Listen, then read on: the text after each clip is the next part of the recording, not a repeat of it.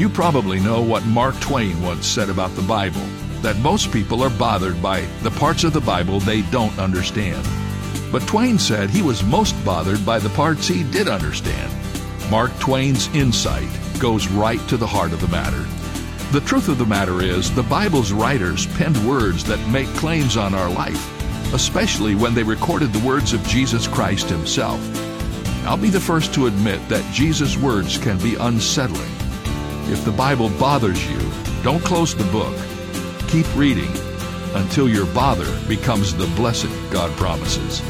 This is David Jeremiah, encouraging you to get on the road to new life. Discover God's book on Route 66. Route 66, driving the word home. Log on to Route66Life.com and get your roadmap for life. Route 66. Start your journey home today.